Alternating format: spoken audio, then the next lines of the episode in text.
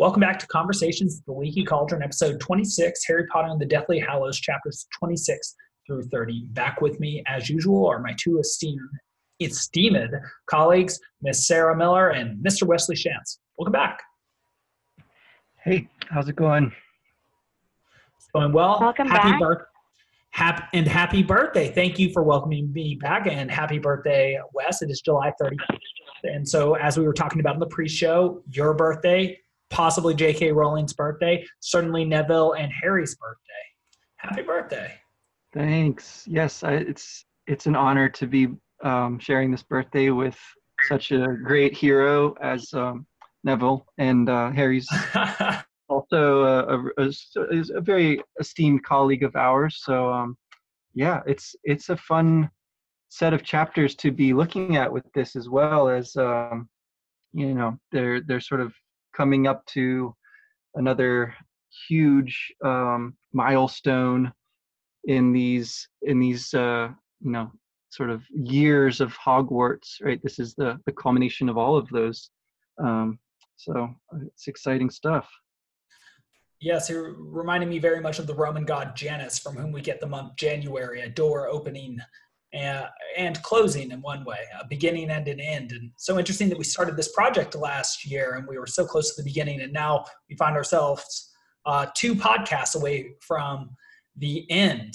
And um, and so uh, one thing ending, another thing coming to be uh, reminds me very much of like a snake shedding its skin, um, or a circular snake like the Ouroboros. But um, speaking of more present snakes um, and Nagini and things that we have learned, well, actually, we should go back to the past because in the pre show, what we were talking about were not just chapters 26 through 30, but also chapter 25. And Sarah, you had brought up a couple issues that you thought we hadn't really given uh, attention to yet, and that maybe we might found our conversation on those. So, would you mind uh, illustrating those, and maybe we can go from there?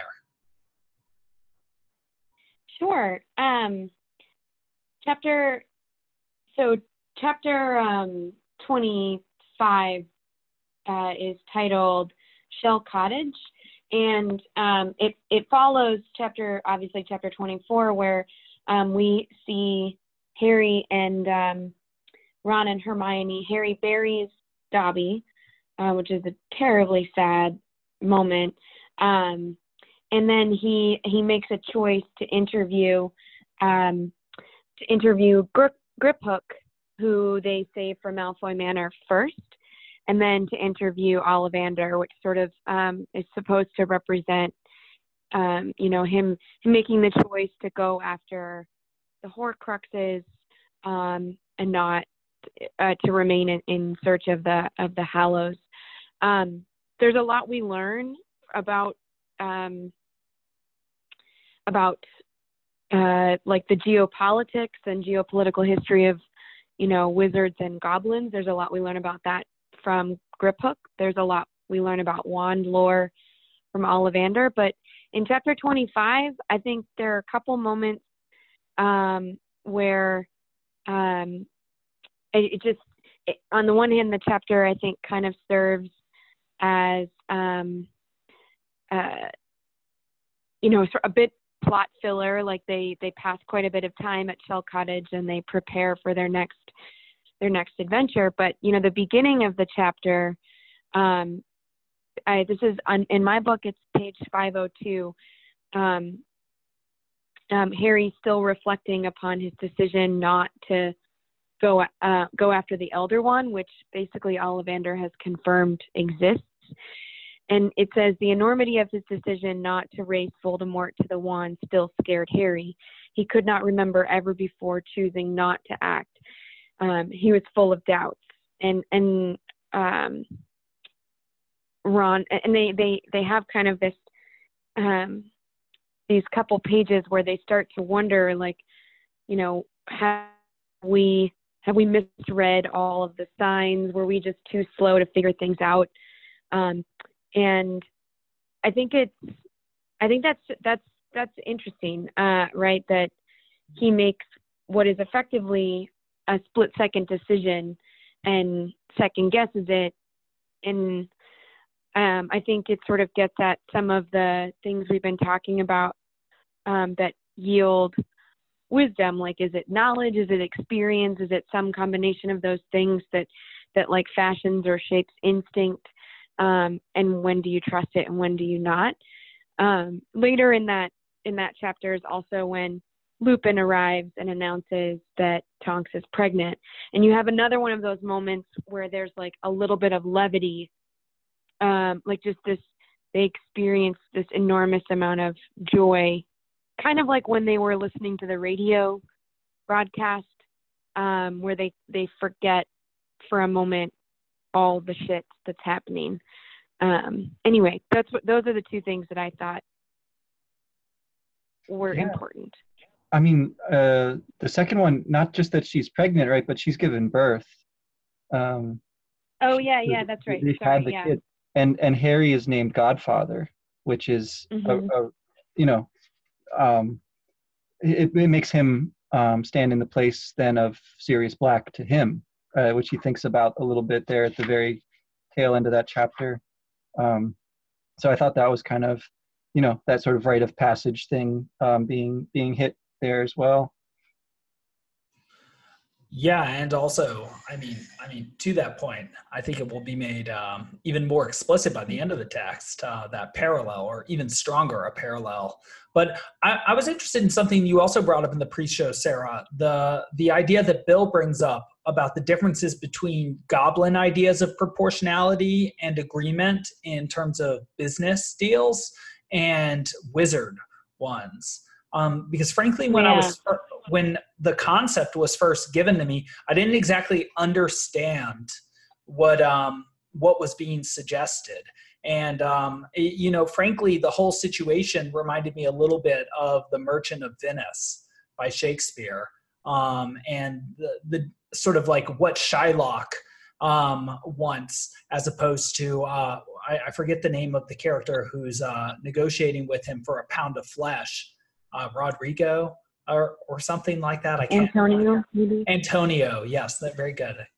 And um, and so I was just, I, a, what do you think the differences in ideas of proportionality are between goblins and um, and, wizards? What what do you think about the whole goblin and wizard dynamic and the differing histories and the differing ideas that um, how history is told depends on who is telling it and thus the questions that uh, raises about um, the merit of the stories one is told and the truth of them um, and and did you have any like idea uh, I might have already asked this in one way or another, but did you have any idea how how Griphook's uh, idea of, I guess, justice or fairness uh, would differ from, say, a more conventional idea or our idea, if we even know what that is?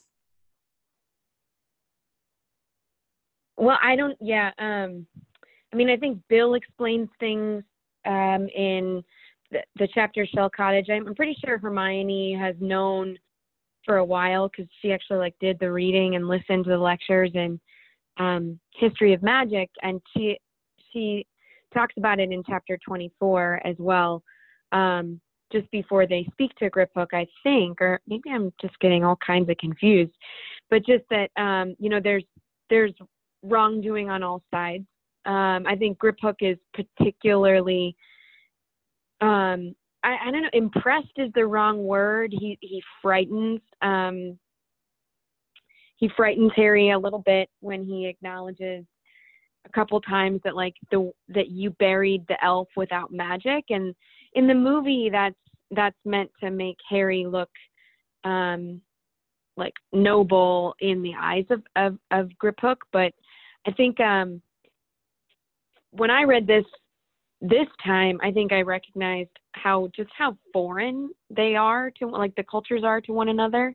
Um, and when Bill describes their their theory of property, I thought that was that was really interesting. Um, I think it sets Harry up to look exactly the opposite of like his his worldview is the exact opposite of the the fountain in the Ministry of Magic with like the the wizards on top of all of the other creatures that that's you know that that is um, well described earlier in the book but um, at the end of chapter, I think it's chapter 25, when Bill says that like um, they that goblins don't believe in like inheritance of of goblin property by wizard owners. That like if a wizard purchased something from a goblin, then they basically rented it, and that um, to a goblin, the owner is the maker. Um, it, that seems like fundamentally different than um, than the wizard view of property. Not like, um, and so it seems like uh, in this, I, I don't know. Trying, I'm trying to tie it to um, Harry becoming a godfather, which is, you know, like you said, Wes, definitely a rite of passage, definitely a moment where you are not a child but an adult. Um, that like, you know, there there are there are divisions and impasses that that like no amount of you know holding hands and singing songs is going to um, is going to overcome. Like that's just a really fundamental difference in entry point. I don't know. I don't know if that's even really answering your question. Well, I mean, the the question of ownership is, I think, pretty interesting the way that it it arises here because um, this object um, then it has a kind of collective ownership, like the goblins own it. Like it's not it's not really clear that like whichever particular goblin made it is even still alive at all, but that like because a goblin made it, it belongs to some goblin somewhere, right? Mm-hmm. I thought that was mm-hmm. kind of a strange like insight maybe into their sort of idea of of ownership as this kind of collective thing um, that that it re- it relates to their you know their pride and their skill at at crafting and making and um, you know the kind of uh, disconnect there because they don't know how to make wands. That seems to be like a really big um, difference, I guess, between goblins and wizards. It's like the wizards have never shared that knowledge with goblins, and so goblins, as a result, or like, you know, just in in tit for tat kind of thing, thus like are not really trusting of wizards either.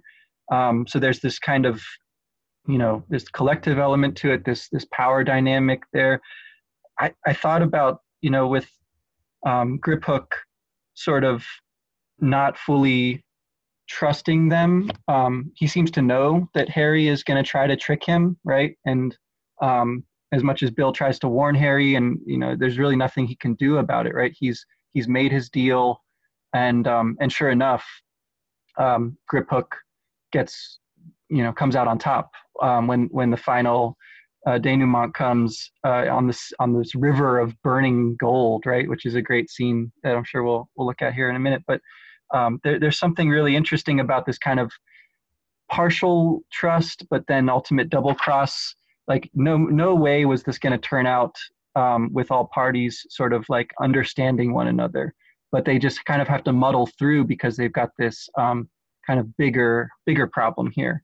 Um, and I thought that was something that the, the little Lupin interlude, uh, the Godfather thing, just kind of helps like again like pull back the perspective a little bit and be like it's a, it reminds me of the the wedding scene way earlier um, where it's like oh there's all these other things that you know happen in people's lives um, that this this great kind of conflict and crisis is ultimately sort of a passing thing um, but but has to be sort of dealt with before you can get back to all that that more pleasant sort of stuff.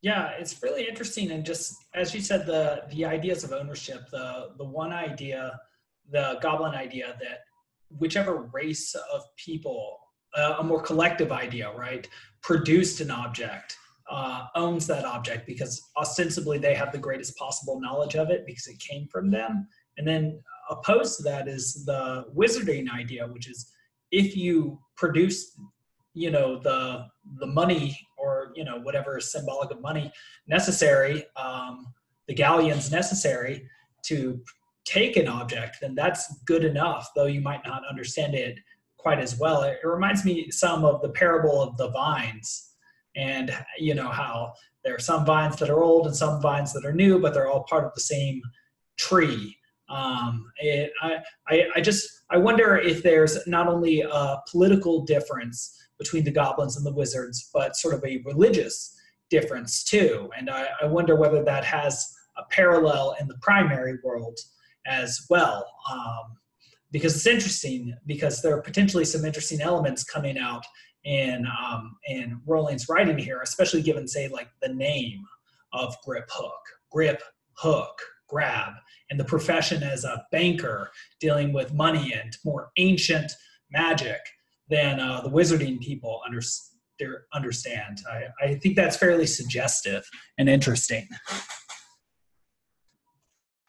I I don't know that there's um, much that I can speak to about that, like the comparison with Shylock or the the uh, subtext that you're reading into it. I I just don't feel like I have a whole lot to say about that.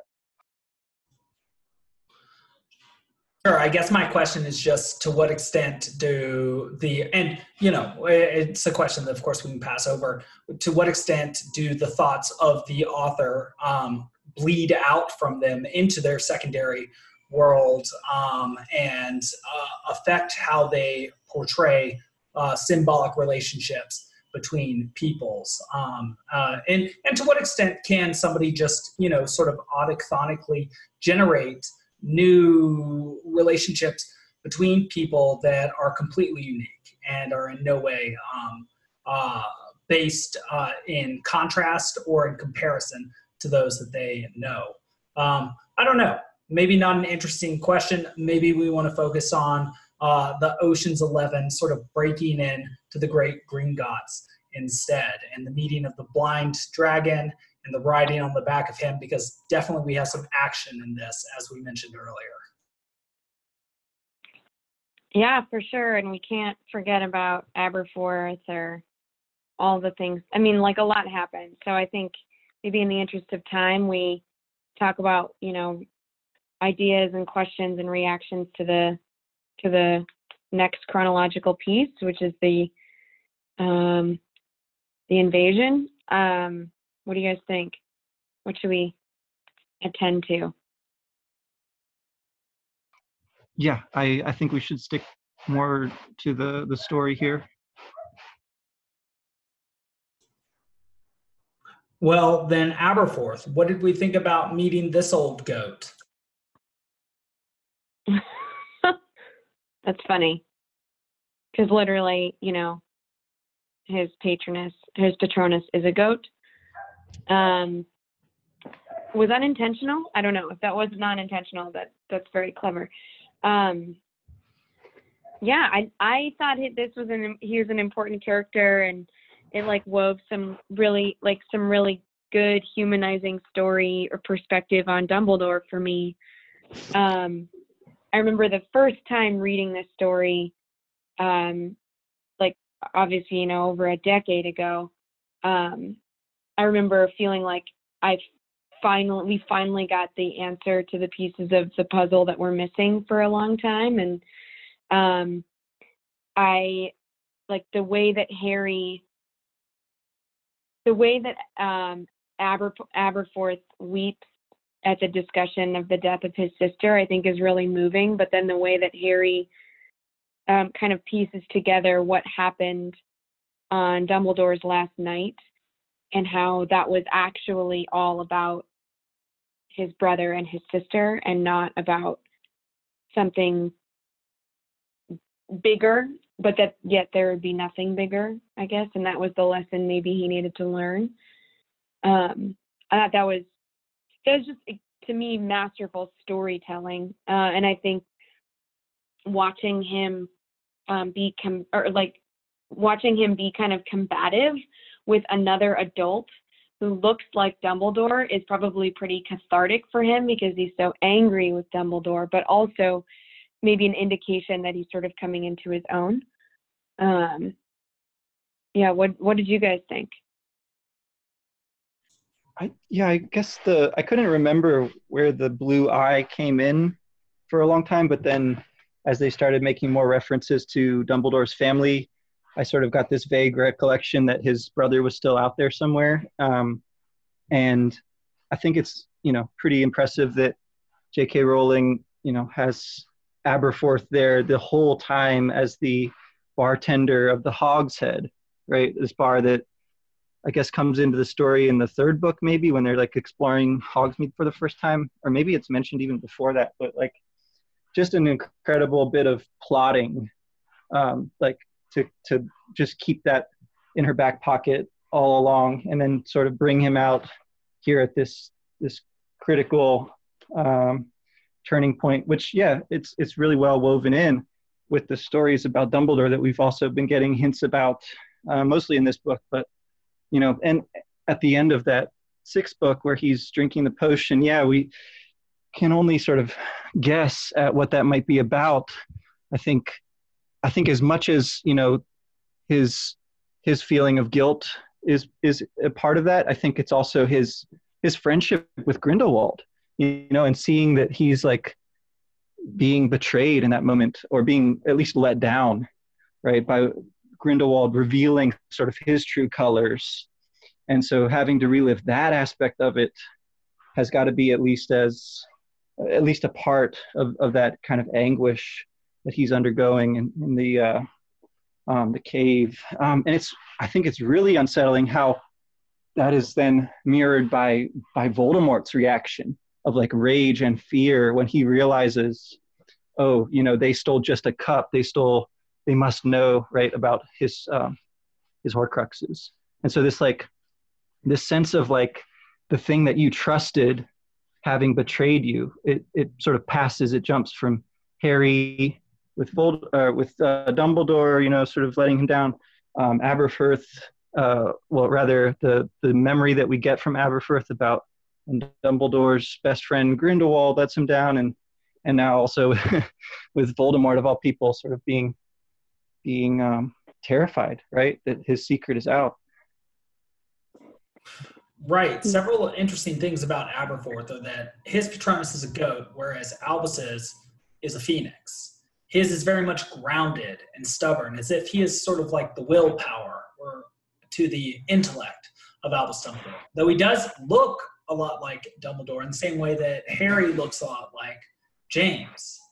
He also, very interestingly, is willing to lie for Harry immediately upon meeting him, um, and then even reveals the the great family lie that both Albus and he were privy to about their uh, their poor um, uh, disordered sister, their sister who had magic within her but could not control it because of uh, tremendous abuse at the hands of local boys when she was young. Um, and um, I, I, think uh, what he does is does a good job of shows the complexity of the relationships that people find themselves found within. Uh, Albus has a relationship with Aberforth of filial bond, and then sort of a protective bond of his younger sister, and then also sort of a connection and bond to their dead uh, mother and father now to you know take care of the family, to be head of the family, as Aberforth says, uh, with ostensibly scare quotes. I think he scoffs at that when he says it. Um, but also a relationship with Grindelwald, uh, you know, a very similarly talented young person, as well as uh, Dumbledore's relations with the leading wizards of the the age. It, it seems as if we had this one-dimensional representation of him as this ultimate headmaster, sort of Gandalf-like div- divinity figure. And now we're seeing him in much more human terms as we also notice differing accounts of him. So, like something we brought up earlier that, uh, you know, we have this goblin history as well as the history from Professor Binns, uh, a wizard. And so, because of the differing natures of those history, there are epistemological questions that come up. Well, the same thing is happening happening with Dumbledore too, right? We have a Rita Skeeter account who doesn't seem to like him that much, uh, and you know we can see why. And, but there are also doting accounts that Aberforth mentions. In fact, himself claiming that there's potentially a prejudice with Harry and Hermione and Ron, and then he does something that I consider sort of nasty, but may, maybe also liberating. He he brings doubt back into the equation. He he says, "Well, you don't have to do anything that Dumbledore, that Albus." told you to do. He's dead, and he, people get hurt when they follow his his schemes, as he he derisively calls them. And so, I guess uh, I wanted to mention several things that I thought were interesting, but also ask you about the fact that he, you know, he tries to play the role of liberator uh, between Harry, the group, and the task.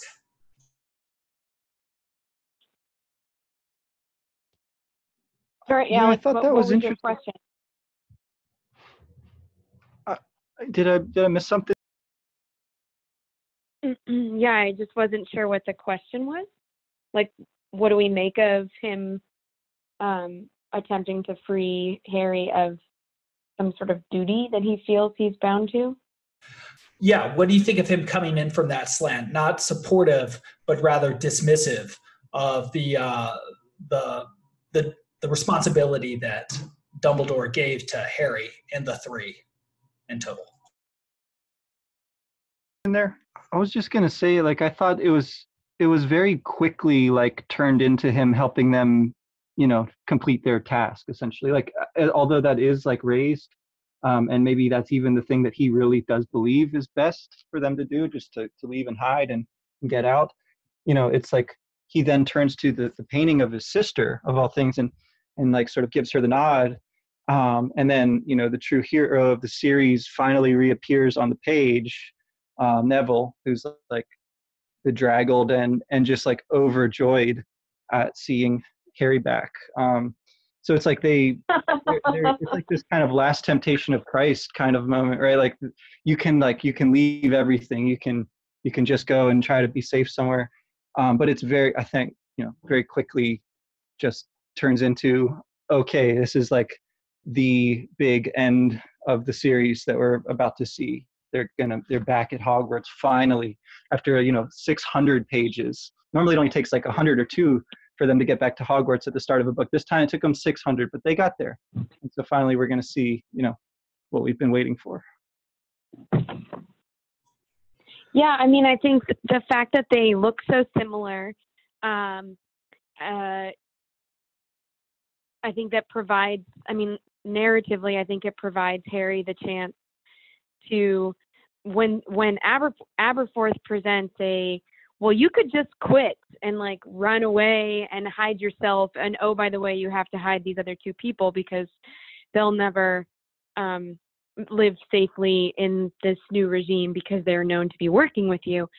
What he, what he, I think presents them with is, at least visually, it's a chance for Harry to instead like actively take on something that he felt he was shouldered with for quite some time, right? Like instead of um instead of oh well Dumbledore gave me a task to do, he like he he visually leans into it, I think, by by reacting to the challenge posed by someone who looks just like Dumbledore. I don't know if that that makes any sense.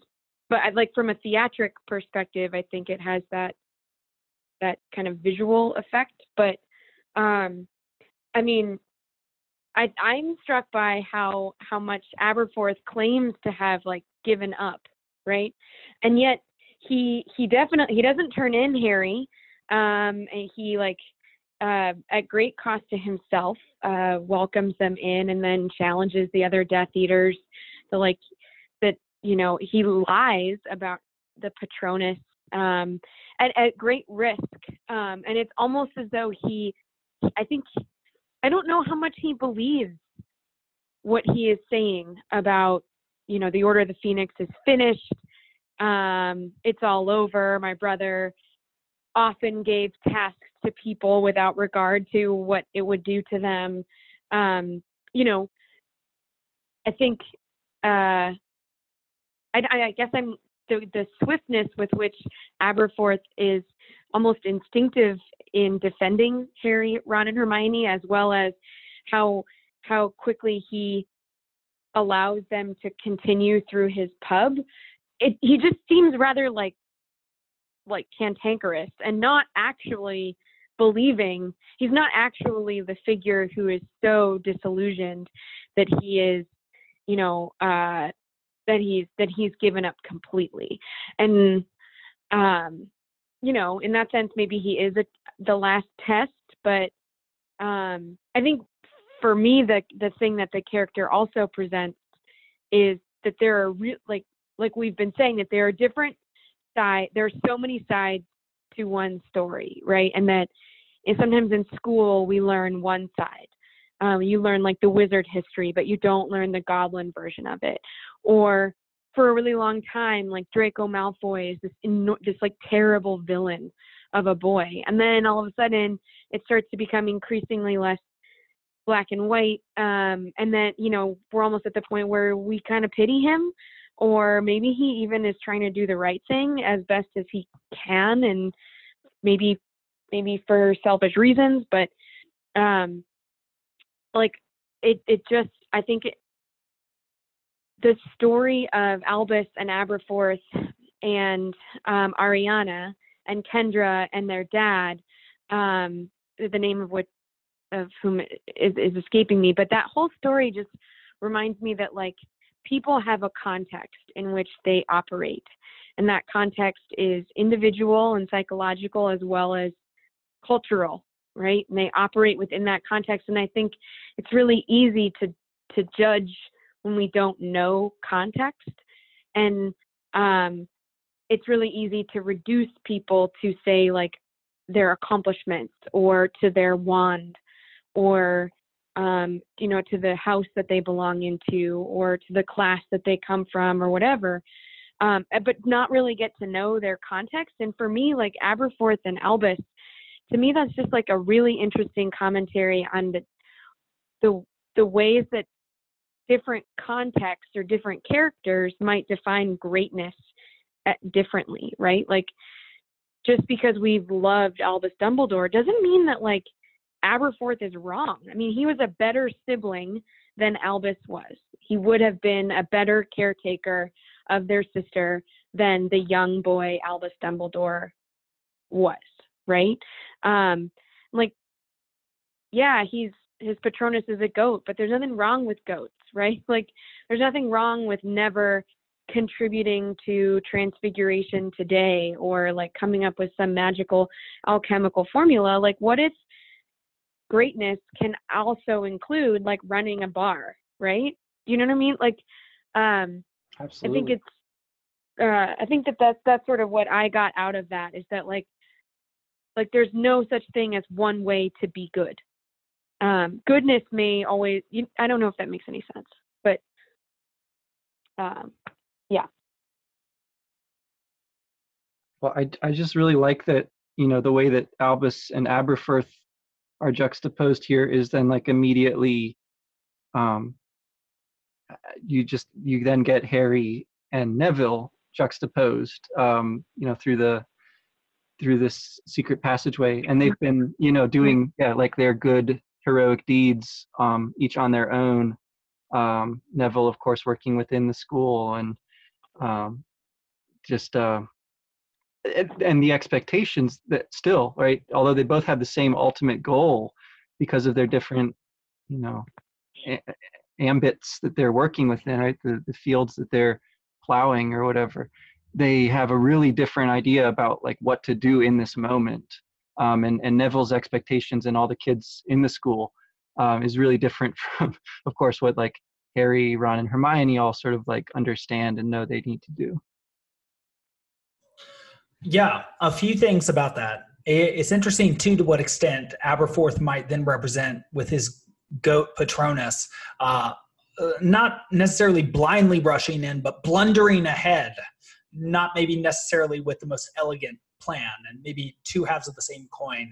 Uh, the idea that there's a time for theory and a time for action, sort of an Aristotelian thing going on there, if we continue to contrast them. And he, like Dumbledore, is also a psychopomp uh, for getting somebody into the school, whereas, of course, uh, Albus Dumbledore, in his name, one is invited to Hogwarts in the first place. It is Aberforth who leads one subterraneanly uh, there uh, through his bar. He also seems to hold a meeting place of the minds in the same way that Albus does, but again in a more earthy fashion.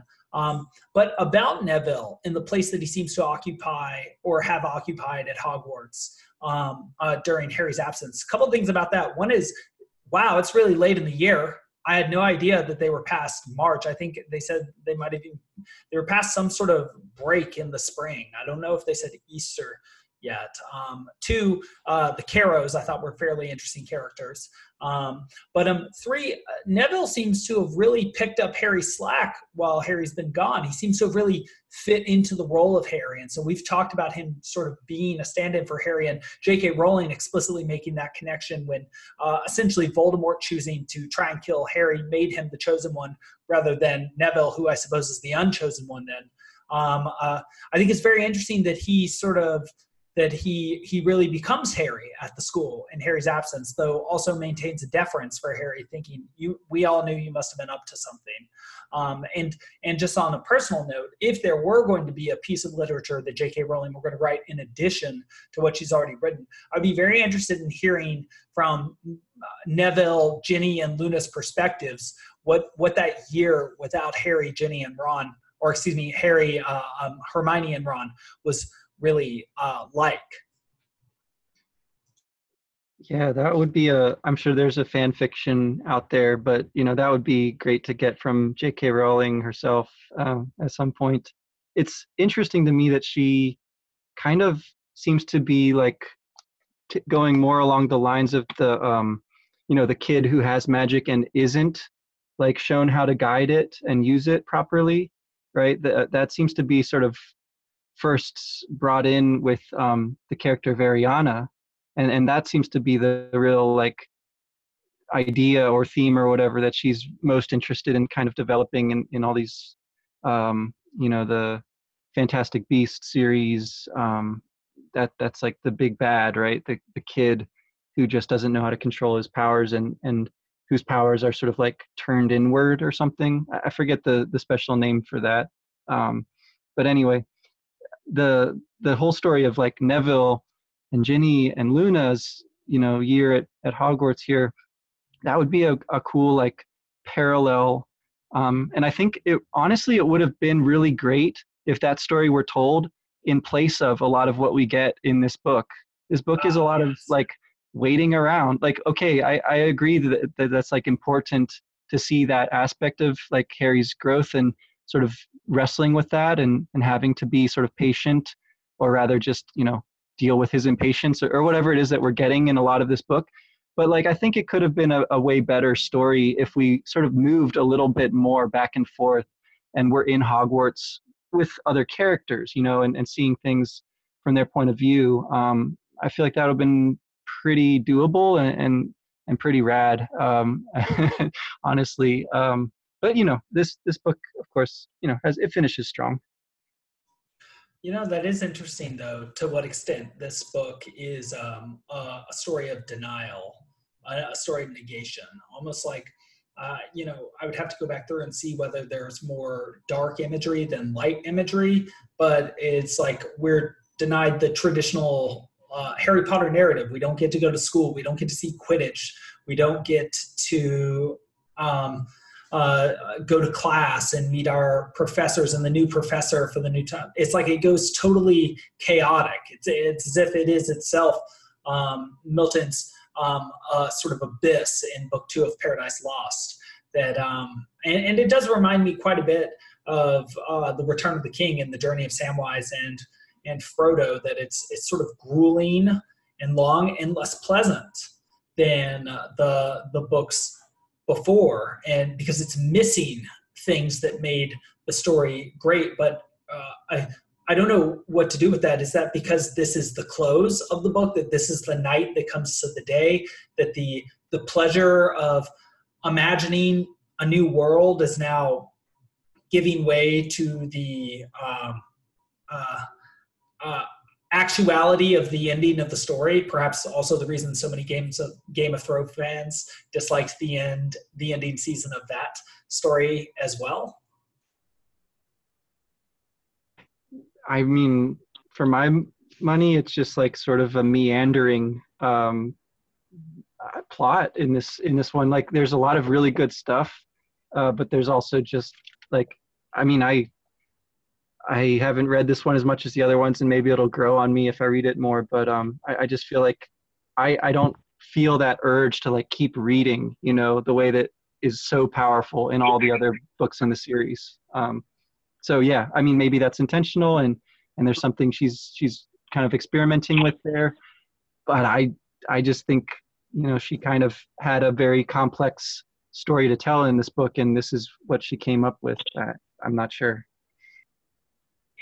So I'll say something that just just on uh, as a counter argument. I'm not entirely sure that I I buy this.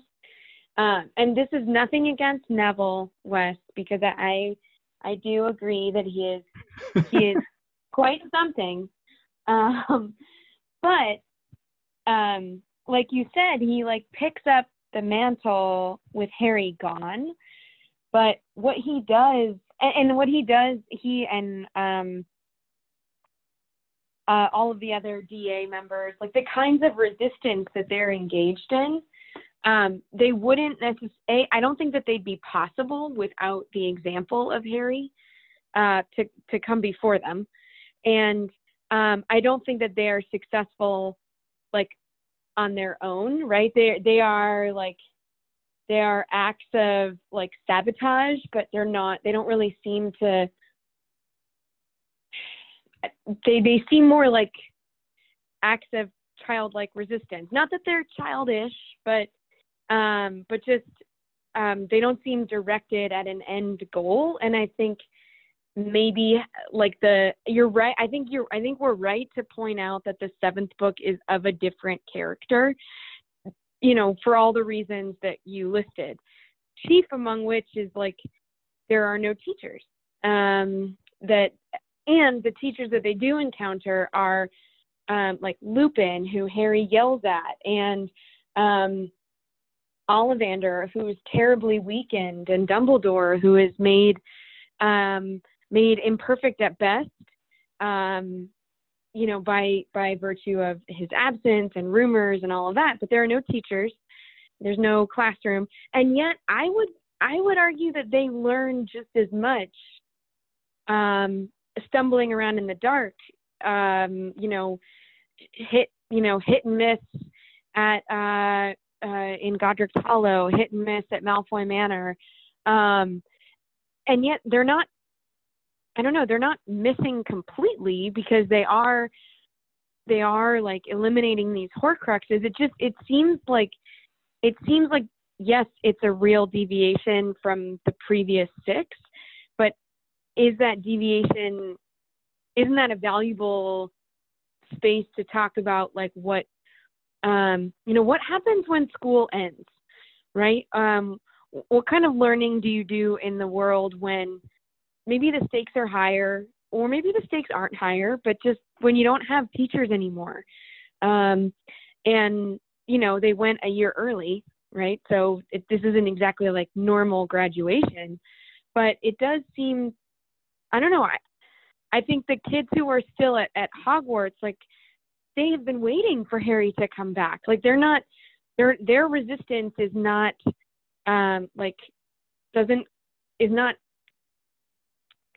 I don't know. It, I don't know that it would exist if if if it were not for Harry's example. I'm thinking of like in um in in schools when um you have um well, this this always seems to happen to me because I don't ever have good ideas. I'm just decent at executing things. But like when someone vacates a post and you step in and you do everything that they did, you maybe do it a little bit differently, maybe a little bit more efficiently, but there isn't a lot of new, right? And there isn't a lot of like in I don't I don't know if I'm maybe I'm not articulating this well, but I feel like I see a I see a difference in character um, that that's not wholly bad. I like this book more maybe than like book six.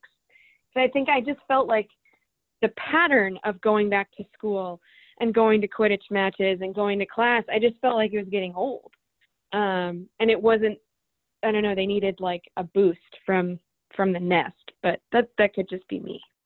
Well, that's interesting because then the chaotic element like we've been talking about, uh, if this is a story of Bildungsroman, of character formation, of the development of the young individual from adolescence to adulthood, um, and this last year is sort of when you when one gets placed out in the world and has to govern oneself by one's wits and one's learning and one's skills.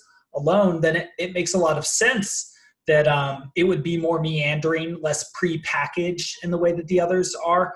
Also, I think there might be a symbol here for well you you young generation have enjoyed the fruits of the older generations but now you're responsible for producing them yourselves. And so you might have been very critical of how things were but now look at this book where you know it, it, the events are subject essentially to your will alone without an institution mitigating them. Look at look at all that's missing.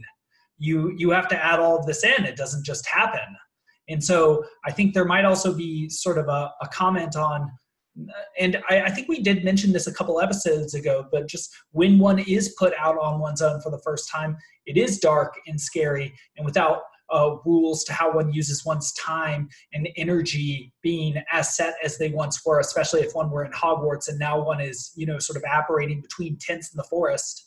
Um, uh, uh, there's going to be confusion there's going to be a lot learned about oneself, but things are not going to be as organized or, or, or as perfectly executed uh, as um, when you know you had master teachers um, you know teaching you within a space that was perfectly um, put together and assembled with all the objects necessary in order to convey lessons to you within a superstructure of more masters teaching other aspects of math uh, you know magic within another superstructure of like the the school and the the magical governing body itself making sure that this is all um, allowed for. It, it's as if we feel at each level um, of activity the the lack of all of this the lack of the teachers the classroom the school and even uh, the political superstructure that we can't um, that we can't even trust here. So it's as if things are less organized and less efficient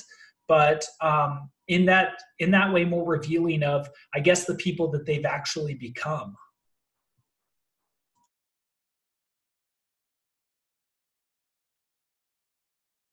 I've been thinking about the comparison with um, return of the king. Um, i think what i would say to that is just that there's a pretty clear goal uh, and maybe that's in both books right? There's a clear goal in, in the sense that we know we have to destroy these objects. That's like the thing we have to do. Um, but whereas in Tolkien's story, it's a very direct sort of like take the ring to the fire, right? It's like pretty um, straightforward in a sense. Here, it's way more vague, right? There's like a, a number of different objects. We don't know where they are. We don't know for a while how to destroy them. Um, we don't even know if if it's this class of mysterious objects, the Horcruxes, or the other class, the Hollows, that we should be chasing after for a little while there. And so there's these kind of episodes, and we, we've talked about this, right? You have these episodes of kind of clarity where it's like, okay, now this is the goal, like break into the ministry, get the locket, uh, whatever. Um, break into Gringotts, uh, get the cup, or whatever might be down there in the um, in the vault, because we don't actually know, right? So there's like these these kind of episodes where it's it's a clear goal that comes into view and we go um, kind of clattering towards it for a little bit there. And then we've got to we've got to regroup. We've, we're broken. We've got to um, come back together. And that's where i think it's helpful what you just said about like the nesting of stories within one another because because then you have this kind of larger story mm, comprised of all seven books within which this one fits pretty nicely actually like as a counterweight. Yeah like sarah you were saying to all those six other books where they keep, keep doing basically the same thing um, with some variations in each one right? So uh, th- this one has a, a, an interesting kind of relationship um, to its its literary predecessor in tolkien and to its more immediate you know other books in the series um, and the the sort of way that it recapitulates these like mini quests within it um, is is is it gets it gets the job done. I guess I just I would have wanted like as a reader I would have wanted to jump back and forth a bit and not be stuck with Harry and Hermione and Ron the whole time, but like like happens in Tolkien's books, we jump between mm-hmm. um, like half of the book is about um, Strider and Gandalf and what they're doing over there with uh, Merry and Pippin, and then half of the book is about Frodo and Sam, and Sam is just like the greatest, like maybe the only character in fantasy literature who's better than Neville is Sam and so that I can I can I can deal with you know some, some maybe some sort of boring parts in that that that half of the book because well I, I miss I miss more Neville in this book I miss more Ginny in this book and uh, I'm I'm that's all I've really that's all I'm really saying I guess. I understand. I love that. Um, I love that. Uh, uh, Neville's grandmother like is too much for the Death Eaters. That's. I mean, and that like. Yeah. I love that that he is so effusive and proud of the fact that she's proud of him and like I, I I agree that it would have it would have been great to kind of flash back and forth, but I don't know. There's something about maybe at least for the reader, but also for Harry not knowing like what is the legacy, what kind of legacy did he leave at Hogwarts? Like what? I think that that him not knowing that's all that's almost more frightening, right? Like not knowing what kind of Hogwarts he's walking into, not not knowing how much how much has changed or not changed without him like you know, it might add like the absence of us as readers knowing anything about the this the the Hogwarts resistance, you know, hashtag resist. Um, like if if we don't if we know about it and Harry doesn't, um, I think it changes our level of like pity for him. Um, but if we don't know about it, then we are as kind of like it it amplifies the loneliness that he might feel. Um, not and again, like I'm with you. It would have been cool to hear about it, but um, I think that that's why when he when he gets back into the room of requirement and he sees like all of the ways in which Neville has taken what he started and quite frankly made it better, right? Like Neville understands the room of requirement better than anyone. Neville's resistance is like pretty good and um you know, um, he endures, you know, physical torture. Um, he, you know, he he and somebody else they like rescued other kids. Like my my imagination is that it would be a pretty great story about like the Hogwarts resistance movement. But I feel like it it's also really good for Harry to then come back and be like, oh shit, I wasn't the only one doing anything. Like, um, but also like what he has to do in resistance is of a fundamentally different character than what everybody else has to do. And I think that's also important for him to know, right? That like what the kind of resistance that Michael Corner can lift up, or even that Ginny or Ron or Hermione, like what is going to be asked of Harry is is not not of a degree, but of a kind different, right? Like they um like risking one's life versus giving one's life, like that is I don't know. I um I think it's it's that's part of what makes it so much more exciting when he comes back and he's like, "Oh, oh, we're not in at all alone in this. Um, we never have been, and um, this reminds me that I need to go do my job, right? Um, and not, you know, not just like fall back into kind of the way that he might have resisted had he stayed at Hogwarts had he never taken on this this burdensome thing. I mean, we're sort of drifting from the the reading, but um, I I don't know. Does that I don't know if that makes any sense, but it makes a lot of sense. Go on, Wes. Oh no, I just um, I mean, I think yeah, once he's back, it is really striking how um, he has to kind of argue with them about what what the right thing is to do next. Um, and how he i guess for their protection right still doesn't tell them even though at this point voldemort knows that harry knows about the horcruxes harry still doesn't tell anyone else who doesn't already know right? And like he's going to keep doing that as as his job alone which i don't know um, you know it's not impossible that somebody would have spotted right the the hat um, hanging out on on some where is it and it ends up being like on a bust or something there in the room of requirement somewhere so he he sort of he sort of doesn't give them the full story but like continues going on his personal quest, right? While they're all like excited about fighting back, essentially. Um, so I, I guess he does he does mention right like we need to find this this diadem um, but I don't know that that is quite taking them into his confidence, right? And like getting getting their um, their help on his his job. They they're he doesn't even thing. in he doesn't even tell Professor McGonagall, right? But as right. soon as yeah, as soon as as soon as he says I'm on orders from Dumbledore, she's like, "Oh well, man the battle stations. Like we will take care. we will, right? Like it's almost as though like him saying, "I'm doing this thing. I can't tell you what it is, but it Dumbledore." It's like a, a code, right? Or like um, he said the magic word, and she's like, "Oh well, uh, we will rise to the occasion." Um, and defend the castle militarily as best as we can while you while you do this thing that you haven't told me what it is, but it's like enough of a code to um, garner her trust in his in his like mm-hmm. secrecy. Um, but I I love her. I yeah. Um, so the fact that she came back and was so like calm about um with the Carrows and was um also ps could you guys i think i would have been just every day annoyed if i had to solve a riddle in order to get into my goddamn dorm room um, at the Ravenclaw. That's it. That's proof alone that I do not belong in that house. Um, but I don't know.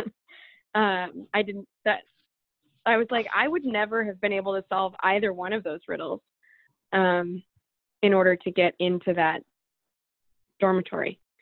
Um, well, yeah, it's it's like you have to show that you're thinking about it. Seems to be the main thing, though, right? Like neither of them gives like they're not the sort of thing that seems to have a, a single answer i guess the here's the thing i wanted to ask actually about like a, a weird continuity problem that i'm seeing here like the use of the um, imperio and cruciatus curse by harry and mcgonagall here. Um, how do they why do they get away with doing that without some sort of like consequence or or anything? Like they i guess harry has to do it maybe but um it's it struck me i guess that they're using these curses all of a sudden um and that that seems to be okay and like good I, I noticed that too, and it, it, what surprised me first was that Harry used the Crucio curse in front of McGonagall, and then that she used one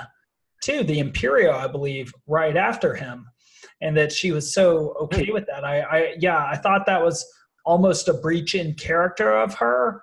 Un, unless um, the other argument I saw for that is that when the government is corrupt, so are the laws that they enforce, and thus, um, as those are the three unforgivable curses during a time of lawfulness, during a time of lawlessness, potentially there is no legitimate authority except for one's own judgment and those curses, if if the battle involves them, might well be used. I, I think uh, Harry actually was given some guff about that when he was trying to escape um, with with everybody um, looking like him with the polyjuice potion.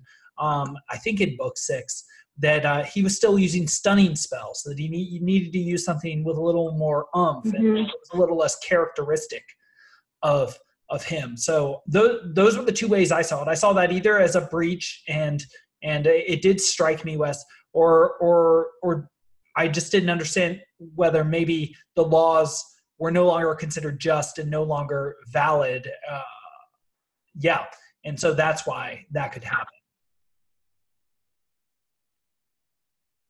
Or maybe no longer like laws, right? Like, um, right not that not that that would make torture or taking away someone's free will like more or less ethical just because they're more or less legal or illegal but yeah um, I, I too noticed that and i felt like i didn't think it was out of character for harry but i because he's used it before um, but i did think that was out of character for mcgonagall um, she's always been sort of like a spirit and letter of the law kind of kind of person.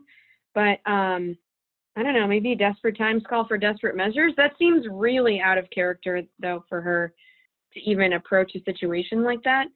Um, but well, and we do certainly get to see another side of her with Piertotum Locomotor, and uh, it is it is funny to see her or hear her or read her say, uh, "We we teachers aren't quite good at magic, Mr. Potter."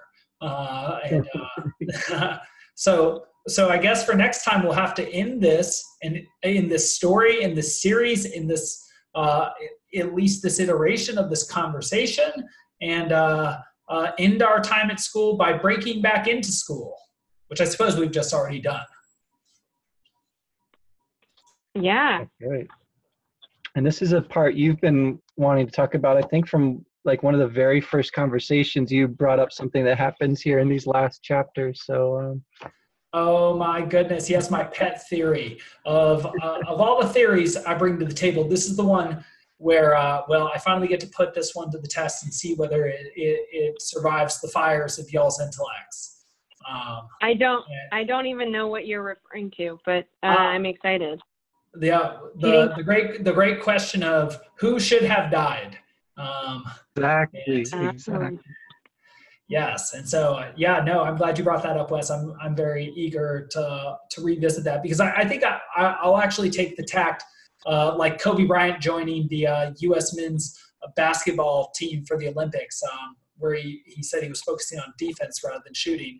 Um, I'll, I'll, see if I can't pick some holes in my my pet theory about that, and then present it uh, a little uh, a little more lucidly and less cryptically next time. All right. Interesting. Yeah, yeah, I don't. I this sounds very cryptic. I I will say what I said before, um, and not to like extend this project any more than either of you want, but given, I mean, I've already read the end, and I would be surprised if we needed only an hour to discuss all of the things. So Mm-hmm. maybe as we're reading we can think about like do we want to do like a final reading part one a final reading part two? Um, if we think there's too much to do well in a sh- in like one of these sessions then there that might be something we have to talk about off the off the air. Okay. Okay cool. yeah well let's do it well let's do it well since we've we've come so far all right Happy birthday, Wes. Happy birthday, Wes. Thank you, guys. Thanks. It's been lovely. Have a good, Have one. one. Have some cake or something or something wonderful. Happy birthday. See you later. See ya. See ya. Bye.